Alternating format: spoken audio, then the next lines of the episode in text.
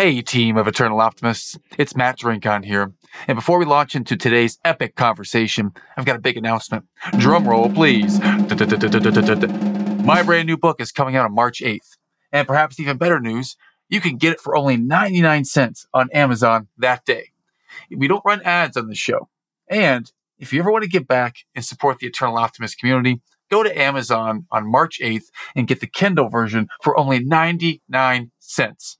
Just search for the book title, The Eternal Optimist. It's never too late. And you can download it directly to your device. Now, let's get to the show.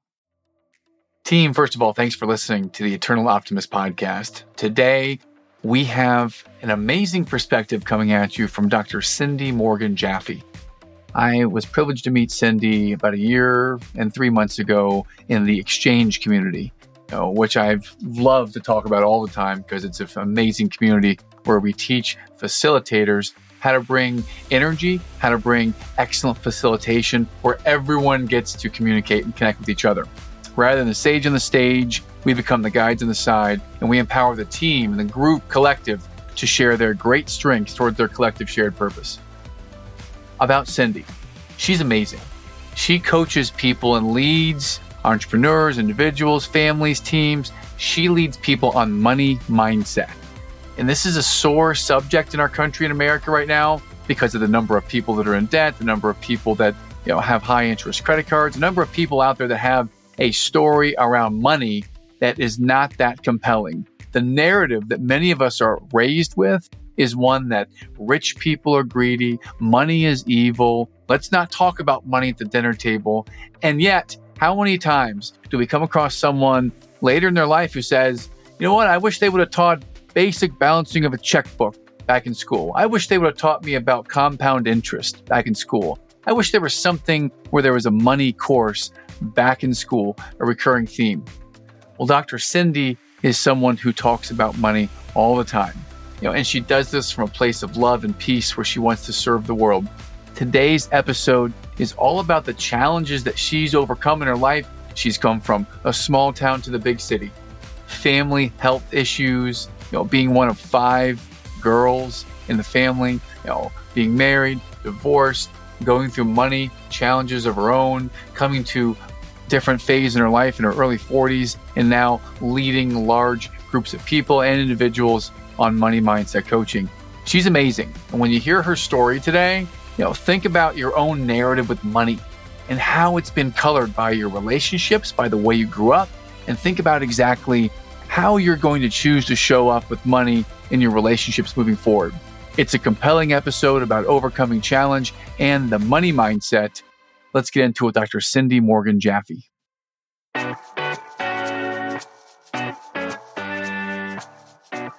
Hello, and welcome to the Eternal Optimist Podcast, the show for optimists by optimists. This is the show for people who see the good in the world and want to make a positive difference in the lives of their families and communities. Each week, you'll hear inspiring stories that will get you thinking bigger and playing more offense in life. With your host and high performance coach, Matt Drinkhahn.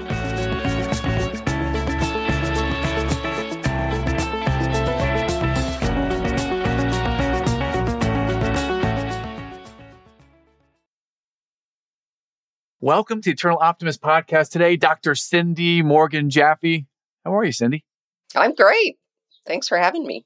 Absolute pleasure. I remember tracing back the origin of when we met. We met in the XChange community and I remember it was a year ago in March of 2021 that I joined the community, and I've seen you at a number of events. And, and, I was always curious. You were the money mindset coach. You were the one that was the expert around all things money and the mindset around money. And I am so excited to dive in with you today on this topic because this is something I feel is sorely needed out there right now. Uh, so we're going to go deep into that, and you know, let's let's start off with just a little bit about you. What does the audience need to know about you, Cindy? Well, first of all, thank you so much uh, for having me and for this topic of money mindset, which I think is a topic that every single one of us struggle with, and we don't really know either that we're struggling with it or what role it has in the outcomes and the results that we see in our lives around money. So, um, why would uh, what's important for the audience to know about me? I would say the first thing that I want you, the listener, to know is that my mission is to help you have a positive relationship with money, understanding that we all struggle and have stress around money on a daily basis. And so, what does it mean to have a positive relationship with money, and how can you do that?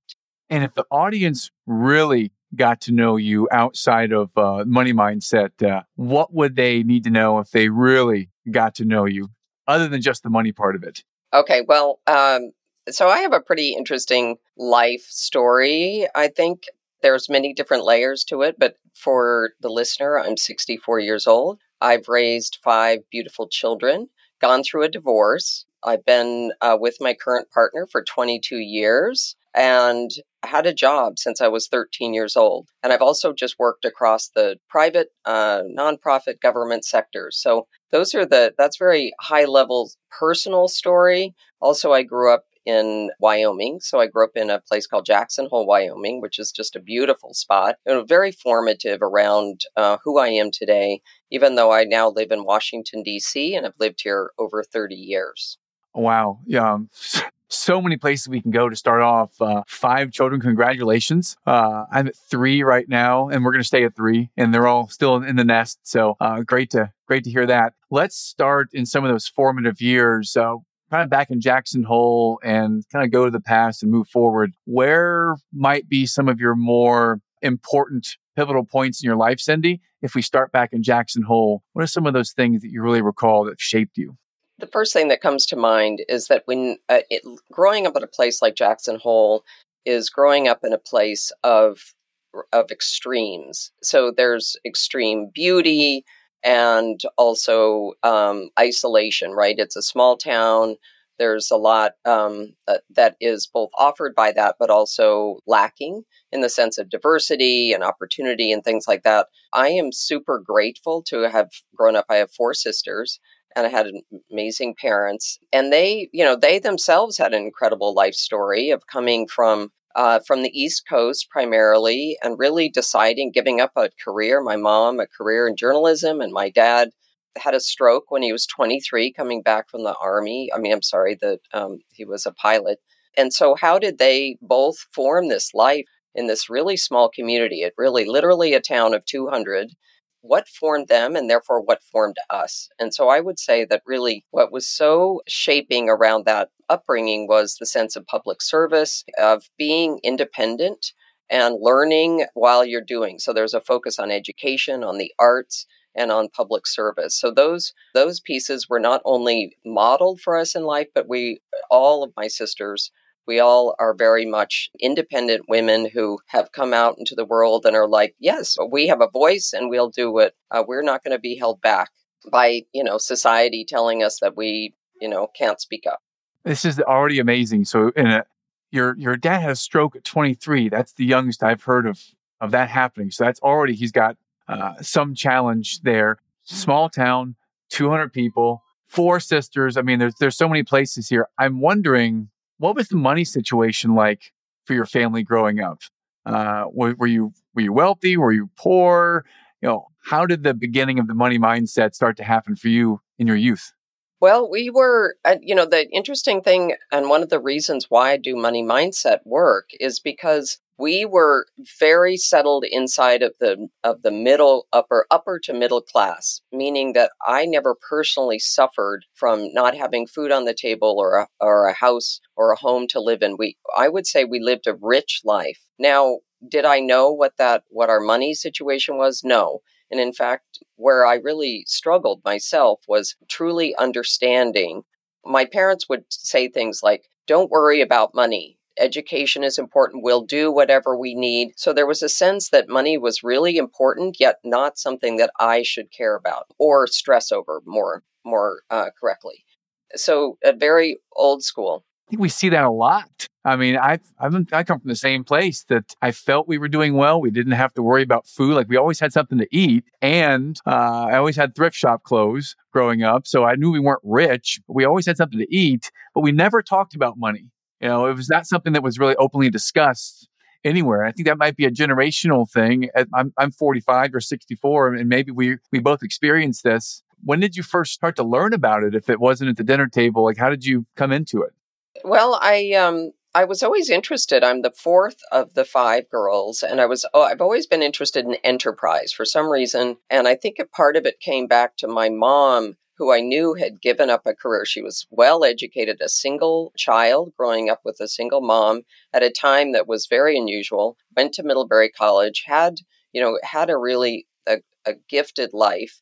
And at the same time, she gave up a future in New York City. She had a job at the New York Times and she gave that up to come out to Jackson Hole and uh, you can just only imagine what that was like for her to fly into Rock Springs, Wyoming, and have her city outfit and face the the idealists that, that lived up north. What I really was fascinated by, Dad was he always had his own business. So I was also interested in how that worked and what their decisions. They were very smart about money, and yet they didn't really share that, as you said, because it just wasn't. It's not done right. So it wasn't as if they didn't think it was important to share. It's just wasn't a practice, and so I learned that in some cases, rich people were greedy, you know, not nice. Like that having money could be corrupting and bad that's what I was learning through living in a place like Jackson Hole that has one of the most wealthy per capita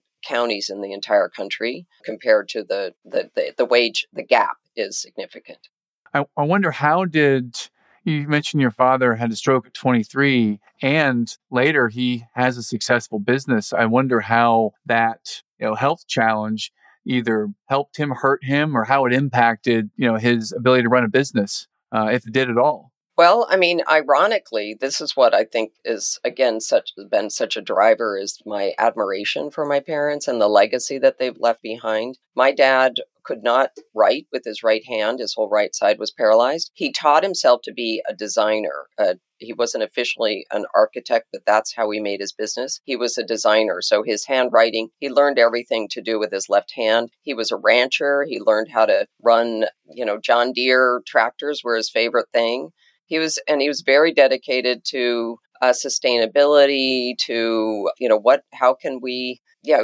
there our families the first to, to give a, a land conservation easement under the nature conservancy in the whole state of wyoming so they were very progressive in the ways that they were thinking about money and they left us i mean we now currently still own quite a lot of acreage in jackson hole and that, as you can imagine, the capital gains on that is significant. So they were also very thoughtful about how how the next generation is going to manage this asset. Well, it, it seems that uh, your father and your mother, your mother journalism career, New York Times, uh, moving to Jackson Hole, your father, health challenge, right side of the body, paralyzed, and learned how to do everything again from the left side. It feels like they are no strangers to overcoming adversity, which is you know exciting to hear. And the message you want to give to our audience uh, is that they can do it too. That that someone has done that. So thank you for sharing that, Cindy. Can we keep moving forward in your timeline past uh, back home in Jackson Hole? What's what's the next significant uh, challenge or opportunity that you face in your life uh, as you go away from home? Well, I went away to school in high school for the later part of high school and then also to college and was always just one of these the grass is always greener, what can I do? Kind of a sense that the world was really big out there and yet I was small. So I think that there was coming from a small town, I think can be challenging for people because there's a sense that you're not enough or the imposter syndrome shows up in many, many ways to be a judge of yourself. Like, who are you to do X, Y, or Z? That has become a, a fairly, now in my 60s, understanding that. And this is something I've, I've learned, but I've learned how far back that goes and how much it drove my decisions. So, just having said that, I did end up going away to college in the East because I kind of wanted to figure out what was it that my parents left why did they leave? What were those values that they really struggled with? And how might I almost kind of live maybe that unchartered future that they wanted to have? What uh, in that transition from you know, Jackson Hole back to the East Coast or, or to the East Coast, what in that transition uh, stands out to you as being uh, just revealing to you or challenging to you in that time in life?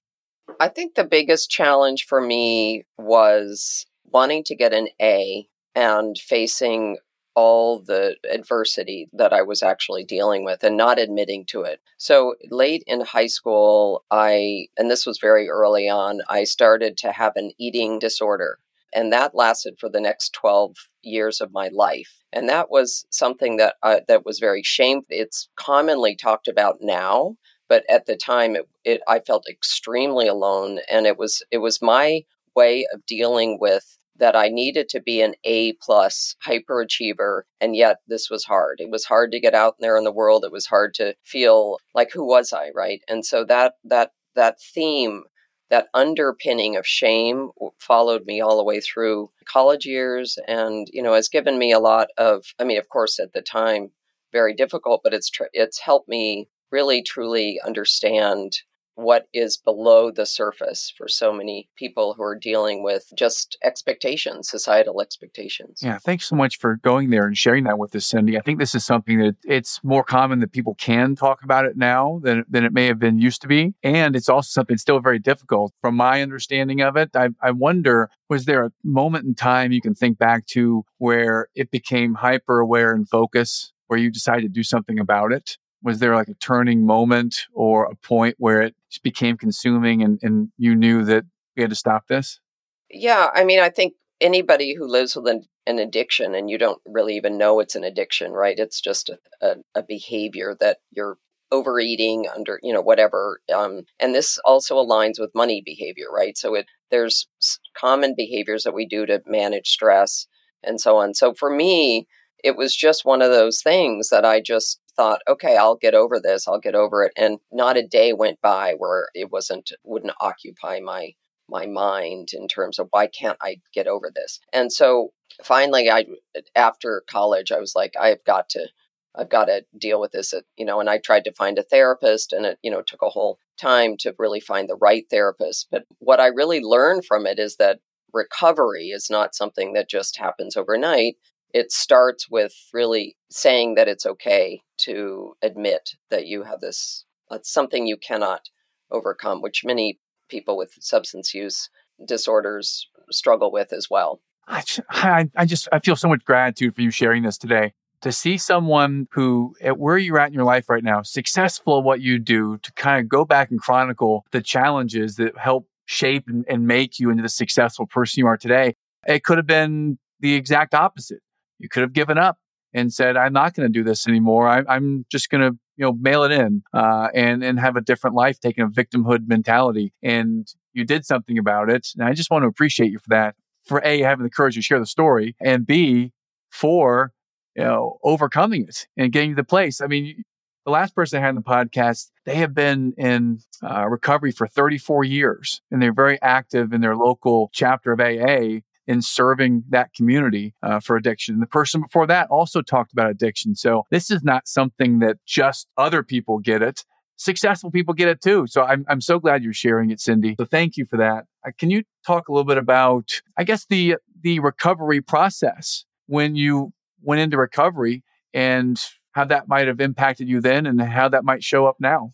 What helped me with, with recovery was one, having somebody else who I worked with, the therapist I worked with, had overcome this herself. So, my message to you, the listener, is that if there's anything that you are really truly struggling with, there is somebody else out there in the world who has overcome that struggle and can really offer some guidance that it's not hopeless. And one of the things that you said, Matt, that I think is really important when I've been thinking about this theme of optimism is that it's what is optimism, right? So it's courage. You mentioned courage, bravery. People have said to me, and I have more pretty significant life change to even share a little later on. Have people have said to me, You're so brave, you're so courageous. And I'm like, I don't think of it that way. I just think of it that I guess I truly believe on the inside that we each love ourselves enough that and we have to love ourselves enough to trust and believe that we're worthy and that if we are worthy that we can do what we need to do that we are the most important place to invest our time and energy. I love that. I'm writing that down. Thank you. Well, you mentioned other stages or changes or, or, or, challenges. Let's let's keep moving forward in the story, and and please let's get to the next uh, opportunity or challenge. Okay. the next juicy part of Cindy's life. Yes, okay, so give me the juice. Um, yeah, the juice, the juice. Okay, so I've had many different jobs, and when I say that, I mean I've really valued work and always thought of myself as an entrepreneur I started out with a lemonade stand called the Pink Moose at age eight, and that was my very first enterprise. And so I, I love to create businesses. I love business generally, and I've always been interested in that. So my path has been kind of one of also wanting a family. And so the two, when I was married at 26, uh, went to Italy, was an art director at a children's fashion magazine over there. That was a really great time. Came back my husband and I lived here in Washington D.C. and I we immediately started to have children because that's something I wanted. And with that came the challenges of trying to navigate a career and children in the time when this was just starting out. Just uh, computers were coming in and uh, things were changing. And so I became an, a graphic designer because that was a really great choice to have at home. You know, that worked quite a while. I can then tell you what happened through that if if you want me to keep going. Oh, but I'm, yeah, I'm very curious. So you're you're 26, you're coming back from Italy, you're married, you're beginning your family, and many jobs throughout it. And one of the first jobs is as a graphic designer. Is this at a time, this is approximately 39 years ago, roughly, somewhere in there. Is this a time where there are a lot of families that are husband and wife are both working full time because I my mom was a stay at home mom when I was born. She started she was a full time teacher and then she became a stay at home mom. And I think there was a there was a very specific point in time when the workplace shifted and everyone in the family worked. So were you ever in a place where it was like do I take on this traditional role of stay at home mother? Do I go work full time? Because right now it looks like you're starting to have a family and you're going to work full time. Well, I was working part time because that I chose this career because uh, so I could work part time and have kids. So I wanted it all. Like it's here's the theme. I want it all. I want it all, right?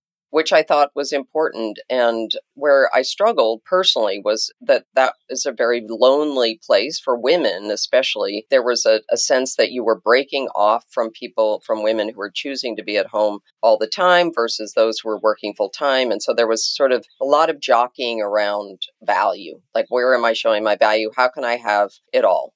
That was fine. Washington, D.C. is a very professionally focused community so that wasn't difficult necessarily and we and and you know we had a good marriage so we had three children three girls and that was fine. What happened though in my early 40s was i fell in love with a woman and this was like really out of the blue. I didn't really know what was going on and with myself and i tried to hide it and then my husband found out and then that was kind of the end of the marriage. So i not only you know was dealing with jobs and career and who am i and all of that. But I think that that was also a, a fracture in somewhere in my life where I was needing something different. I'm not sure, but that was, you know, again, so I went from being, you know, all these different lands. I went from a small town to a big town. I went, you know, I've lived internationally. And then I go from this, from one side of the tracks to the other. So, and divorce. So all of that was very disruptive, to say the least. Is that all? no, no, that sounded well, like. I mean, I'm like. that sounds like a lot, uh, a lot of opportunity to dive in and, and understand. So let's start with it's early 40s. You've fallen in love with a woman. And I, I wonder at what point did you realize that you're in love with a woman? And, you know, then then you got divorced. So can you go to that little section of time there and, and give us a little bit of detail around that, please? Okay, well, I for the listener, I think what the reason I'm bringing this up, this is a story that again many women are going through. At the time, I felt extremely alone, but I walked into this bookstore and right in front of me was a book that said "Married Women Who Fall in Love with Women." And I couldn't even pick it up. I was terrified that people would judge me. So I was very, again, very alone in this world of I was living among many, but I was feeling very alone. So there's a lot of theme here going on of like what was I looking for and was I just searching? searching for meaning. I'm not sure. But the process of that was it was many divorces. All divorces are different, but this was a big one. You know, this was really tough. You know, you get married and you are like, this is I through thick and thin, we're going to be together. And then here was a situation that I just didn't did not know what to do with, and didn't really know was I being selfish, etc um, all I knew was what how I was feeling, and so that was just very difficult. And ha- I had to make some tough choices. Thankfully, I know the kids have gotten through that time, and you know, but it was it was difficult for sure. Well, thank you for sharing. And I caught at the beginning of our discussion that you've been uh, happy with this partner for 22 years, if I'm not mistaken. So some shine, some good has come from this. So I'm happy to hear that. I'd love to kind of shift to the money mindset part and, and talk about what you're creating in the world now and how you're serving the world now. You've served us so well today by sharing the challenges and sharing you know, how, especially as a woman, you can feel alone. Sometimes alone in your marriage, you know, alone in your career choice and the path, uh, and maybe self-judging. You know, and the way that you've coped with that in the past. So, love everything you've shared. It's been really helpful. I'm sure there's someone that will connect with that. So, thank you. Let's connect with how you're shaping the world now, please tell us a little bit about you know what you do now and how you got into what you're doing now.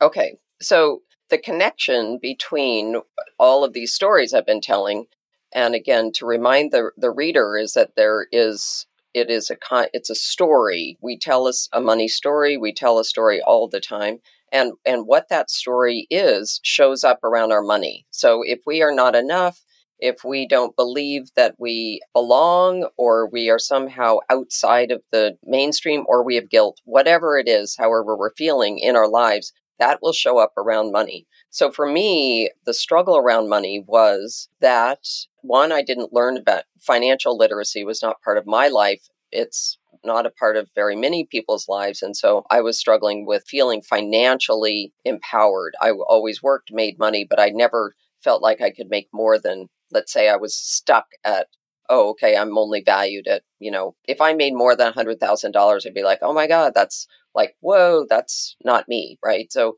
I was really locked inside of a money mindset. I was also making choices that impacted my money, the actual money, right? So I was choosing to be home more. Motherhood does not pay. This is something that has been a real challenge. Motherhood, fatherhood, whatever, those being a parent does not pay, even though it gives us tremendous value in life. So the money mindset piece for me was parents don't get paid. So I was judging myself on my self worth was tied to my net worth. So I was constantly judging myself to say, well, I need to make more money to be more valuable or to, you know, like somehow I was judging that worth in the world was tied to how much money I was making and yet i was my higher value was to be available to the kids and that didn't pay money. And so those two things together i think very important for anyone of a listener out there who's trying to navigate the formula of what pays and what doesn't pay and how do you make those choices. And so that's something that i have studied for a long time. So i got my master's degree in um, education and human development, also about that same time that I went through the divorce. I was going through that. And that's really helped me to understand. And I've always, uh, I got it in career counseling, talent development, things like that, because I want to help people, you know, navigate through this time of our lives that no one teaches us how to do adulthood, right? No one teaches that. We only just kind of learn it through trial and error. Well, I think that so many people are in that exact same place. And it might be in their 20s, in their early 40s, wherever it is. There's not a manual for uh, adulthood and money. I mean, back from the beginning of the discussion, you may have learned, as I may have learned, that having a lot of money might equate to that person's greedy, or if they're rich, then they're bad. Uh, and there might be a number of uh, religious places out there that might even say such a thing that, you know, if you have money and you're not sharing, then that's bad. I mean, there, there are so many different things, cliches, phrases we hear about money. And you've been trained now, you've gone to school to study this, you have your own life experience around it, you've had some own internal shame or, or your own internal journey uh, about learning you know, my self worth and my net worth tied together as a mother and not earning that, that full time income. So all that packed in, uh, we're at a place now where you are getting ready to, to help people and, and guide them. So I'd love to love to pick it up there and let you take it from here. What I'm doing now, I'm, I'm almost done with this book called Positive Money Seven Principles for Living Your Rich Life. So, this is a book that I really like to write, and I've done a lot of writing. And what this book does is it pulls together what I believe are principles for guiding anyone through life in making their decisions in a way that gives us, they're like um, bumpers you know to b- bounce any money decision off of. And what it does is it centers the each of the principles is about what i have learned as well as what i what i've gleaned from you know many other really amazing authors and people who have been doing this work so it's a combination of what i've learned over time but also what i really believe is important to say right now in where we are uh, in relationship with money and the world and the climate and the global challenges that we're dealing with today.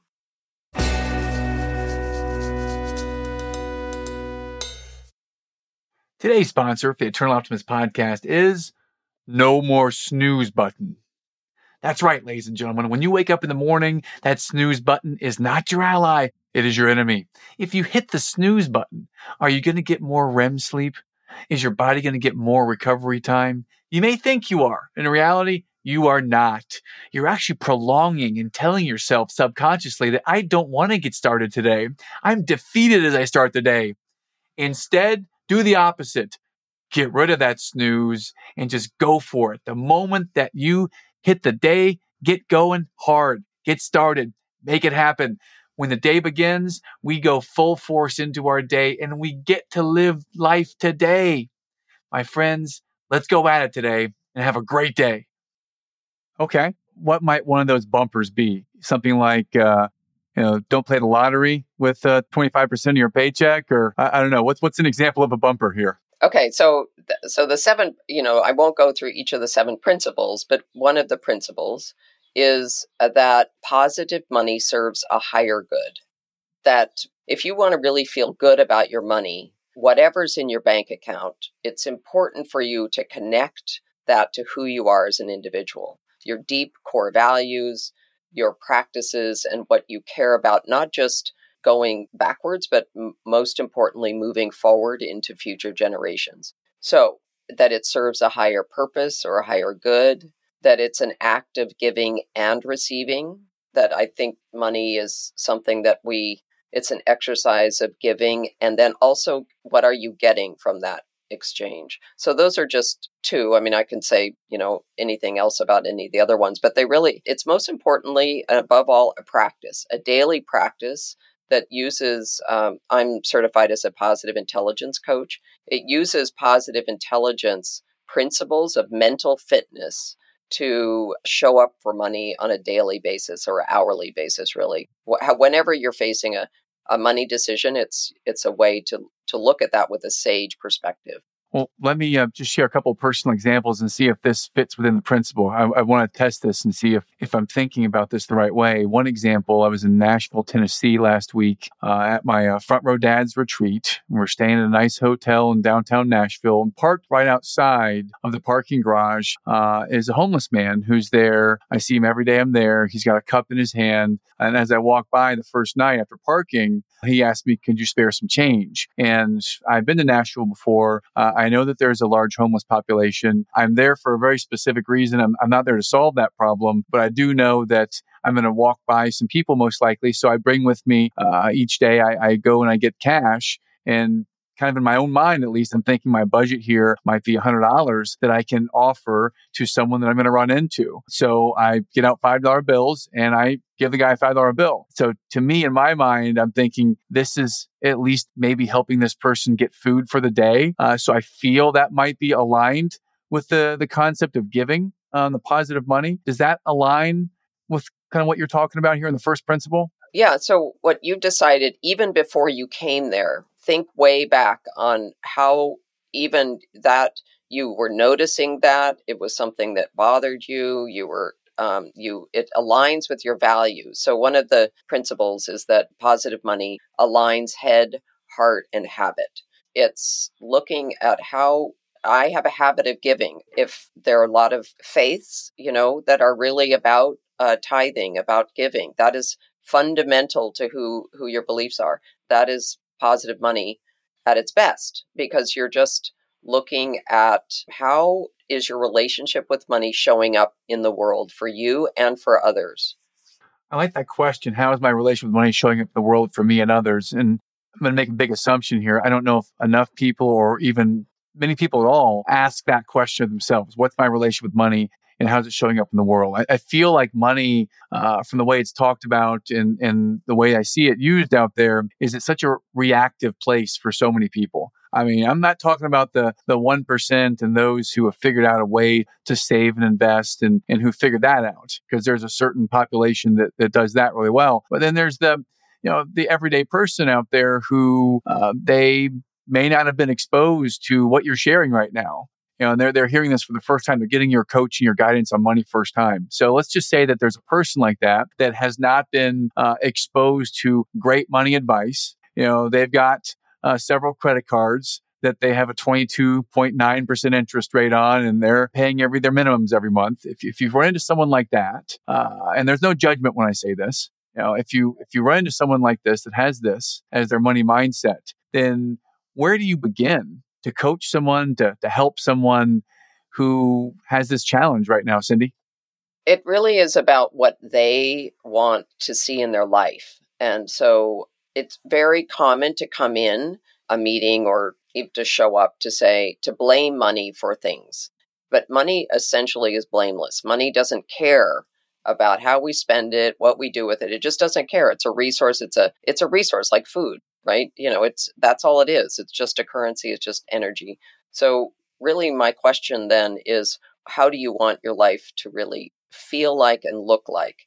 And what this means is how are your relationships showing up? How are they serving you? How can you have an effective money conversation with a partner? Do you open your bank account? And how do you feel in when you open a bank account? Do you even like to do that? Right? Like there's a lot of anxiety around opening you opening up a browser and looking at, at your balance. It starts with being willing and open to looking at what does my current story around money and my current relationship with money how did how is it driving results you brought up a kind of a, a sore spot in my past. I remember back in the first days of opening my first business uh, when I had uh, a pretty good amount of money coming in and the lack of discipline to actually pay attention to what I did with it. And I remember a number of times that my bank uh, would send me these little notices. These, I, if I recall, I think it was a, a $35 overdraft or $36 overdraft fee. I don't know how many of those I got over the years uh, in my early and mid 20s. And I was making really good money. And I was doing really well at the stuff coming in, but I lacked the discipline of you know paying attention to it. You know, so if someone wanted to start to build a discipline and they've they've they've asked some of these hard questions that you've you've given us you know, which I think is something many people don't do. They may not ask all these questions about how do I want it to show up in my life? How do I talk with my significant other or other relationships about it? I don't think a lot of them ask that. Well, let's say that they're starting to become more aware, you know, and they're starting to figure out, you know, I, I need to take control of this. How might they move forward now that they have this awareness? What might be a, a next step, so to speak? Well, there uh, a next step, or there, as we've already pointed out, there are a lot of different really great books out there, and I just want to point out that, and just resources generally. So there's a oftentimes you go toward a book that is I, how to make six figures or something that's related to income, right? Like this is a place that many of us start, especially business owners. Like I want to make more money, right? And I would say that those books, I have many of them, would sit by the side of my bed and I would look at them with a lot of anxiety. And I would open them up and be hopeful and wishful about that. But I myself felt impotent. And I would use that word strongly. I just felt like, why can't I crack this nut? I can't make, I'm, I'm not good at reaching out and making a sale. I had my, you know, several, started several businesses and just could not get them off the ground. And I never knew why that was until I started to look at my relationship with money. So I think that the, you know, one of the first things to notice is how do you react when you are you have a book. Why are you buying a book like happy money or even a suze orman book about investing? I mean what is it that's really much deeper than just i need to get out of debt. What's really going on? And so i, I can give a, a one piece of advice that i i give to many people as a starting place that has very that can be very effective right off the bat. So one of the things that i teach is uh, called money dates. And these this is a very very simple process that someone can do with for themselves. You could have a money date with yourself or anyone else, whether it's a partner or a group of people. But the concept of a money date is there's three pillars to it. The first is that you're coming with a focused challenge, like some one thing you want to talk about or address. And then the second piece is that you are in a posture where you treat it as a as a date. So you bring candles or I mean you know of course you wouldn't bring a candle and chocolate to a to a meeting at work necessarily. However, you know, it, you want to bring abundance, right? You want to bring symbols of abundance and it's symbols of shared values. So you might bring a, a pictures of your kids if you're doing this as a couple. Couples have very big, um, 80% of, of marriages fail because of, of differences in around money.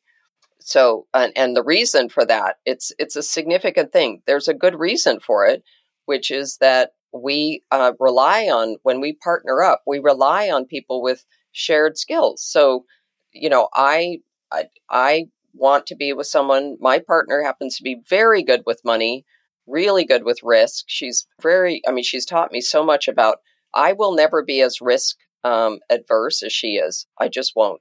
So I've had to kind of balance out where is my value versus her value, right? So having said that, uh, you know, so you're coming, the second pillars, you come in with what is already wealthy, what's already rich about your life. So you have a context for something that is shared value between whoever's in the room. If it's just yourself, reminding of what it is that you you know rocked your world.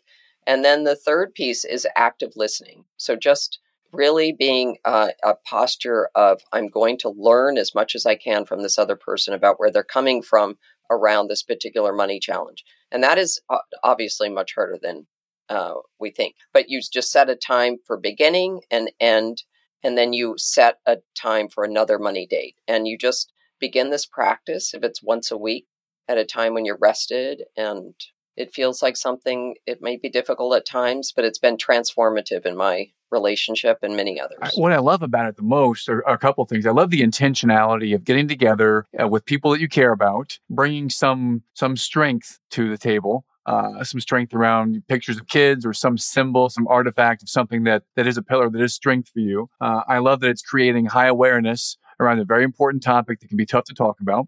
Uh, I love the last thing you said, some level of consistency of talking about it on a regular basis, weekly, monthly, w- whatever it might be, but some level of consistency.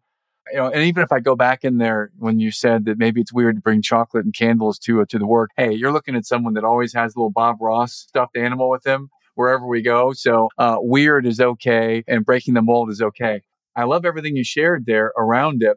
Is there a specific outcome that someone be, would be searching for at a money date? Uh, or is it simply the process of being there and talking about it that is the transformative part, Cindy?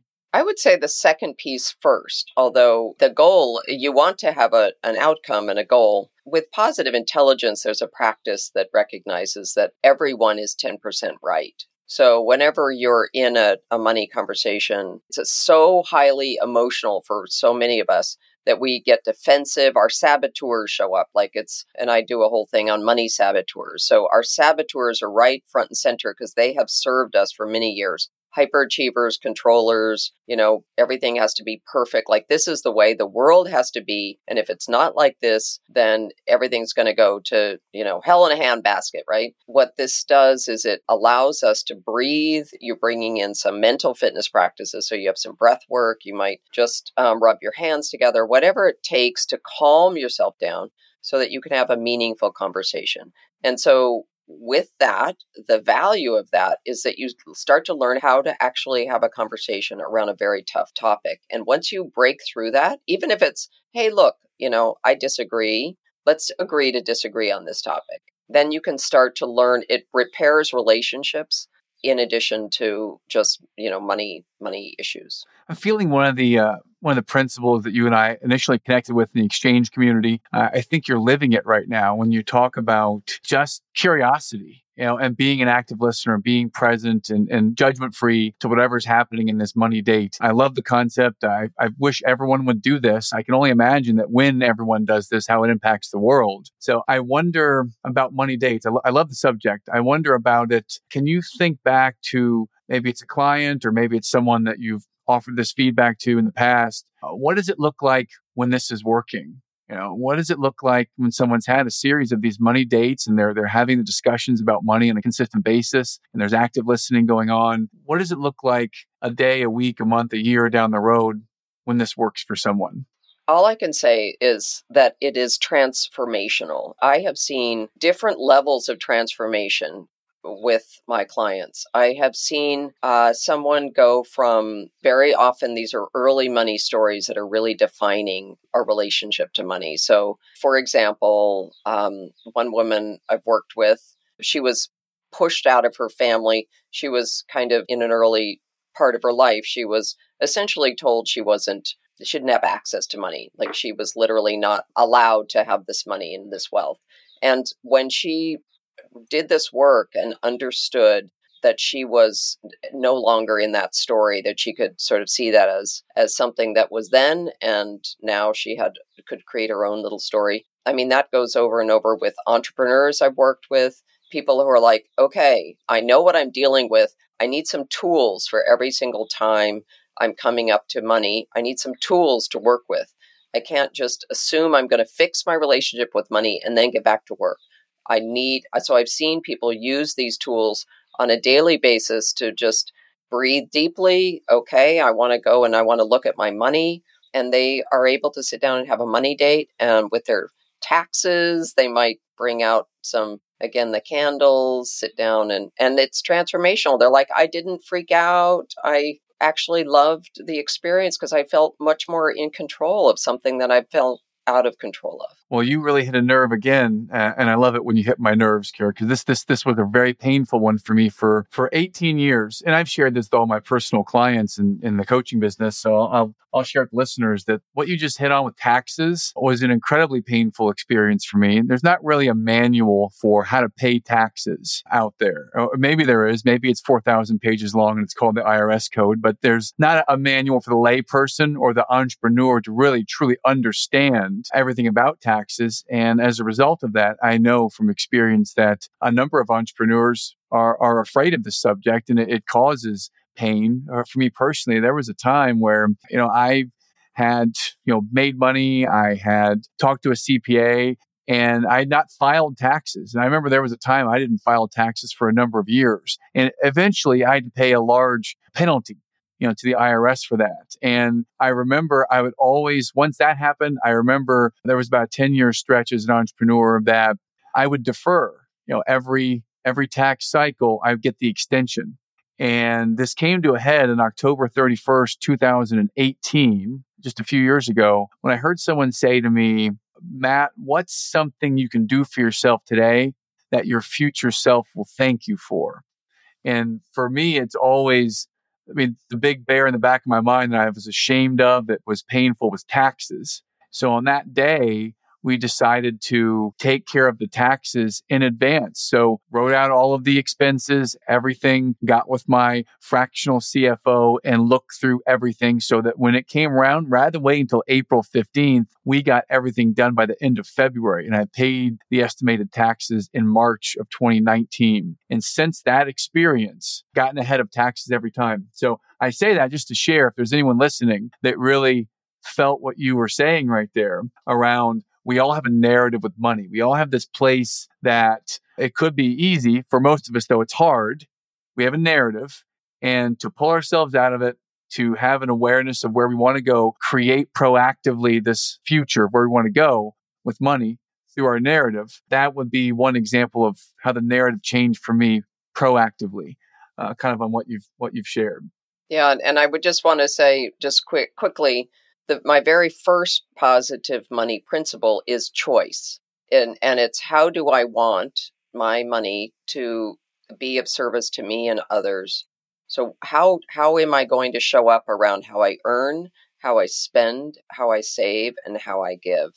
And taxes is one of the hardest parts. Uh, it is the hardest um, thing to overcome because the word tax literally feels like it's it's a negative. And my very first money coach said to me, I love it took me a long time also, but I I now appreciate paying taxes because I know what it goes to. Now, would we rather it go to some things that, you know, whatever, but the point is is that we all live in a society that benefits from public from our public taxes.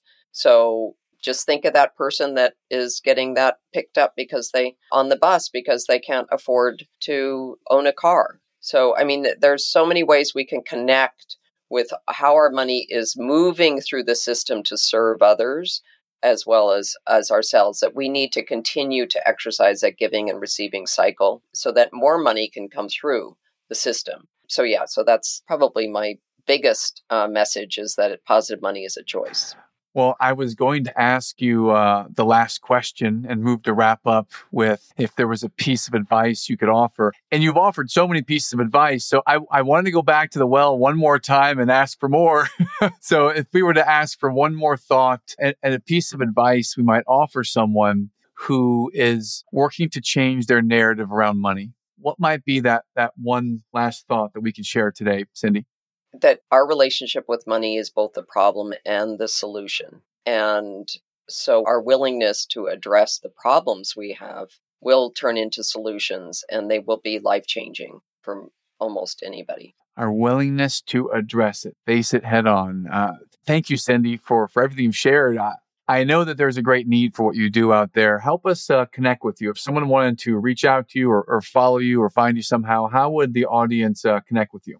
The easiest place is is to go to my website at morganjaffe.com and on that is my links to social media. Yeah and i offer you know free there's some lead you know they're called lead magnets. They're offering there's a, a free guide to how to what are money saboteurs and how can you what are some simple ways that you can overcome them and address them on a daily basis. So that i boiled everything down to just a five page uh, guide for people to just get started with this work. Well, I would encourage anyone who's listening today, no matter where you are in the money spectrum, to go and download this and take a step further from that. There's so much information out there. It's easy to think that just because the information is there that the problem is solved. That's not really the case because someone reads something doesn't mean that they are now perfect or they're now ready to go in their money situation, and their narrative. So I would encourage anyone to reach out to Dr. Cindy Morgan Jaffe. She's phenomenal. Uh, I've known her in the XChange community for over a year now. So, Cindy, thank you so much for coming on today. I appreciate you and uh, wish you the best, my friend. Thank you so much, and and thank you so much for your leadership. You have such a positive view on the world, and it's it's really definitely something that I enjoy and appreciate. Would love to, you know,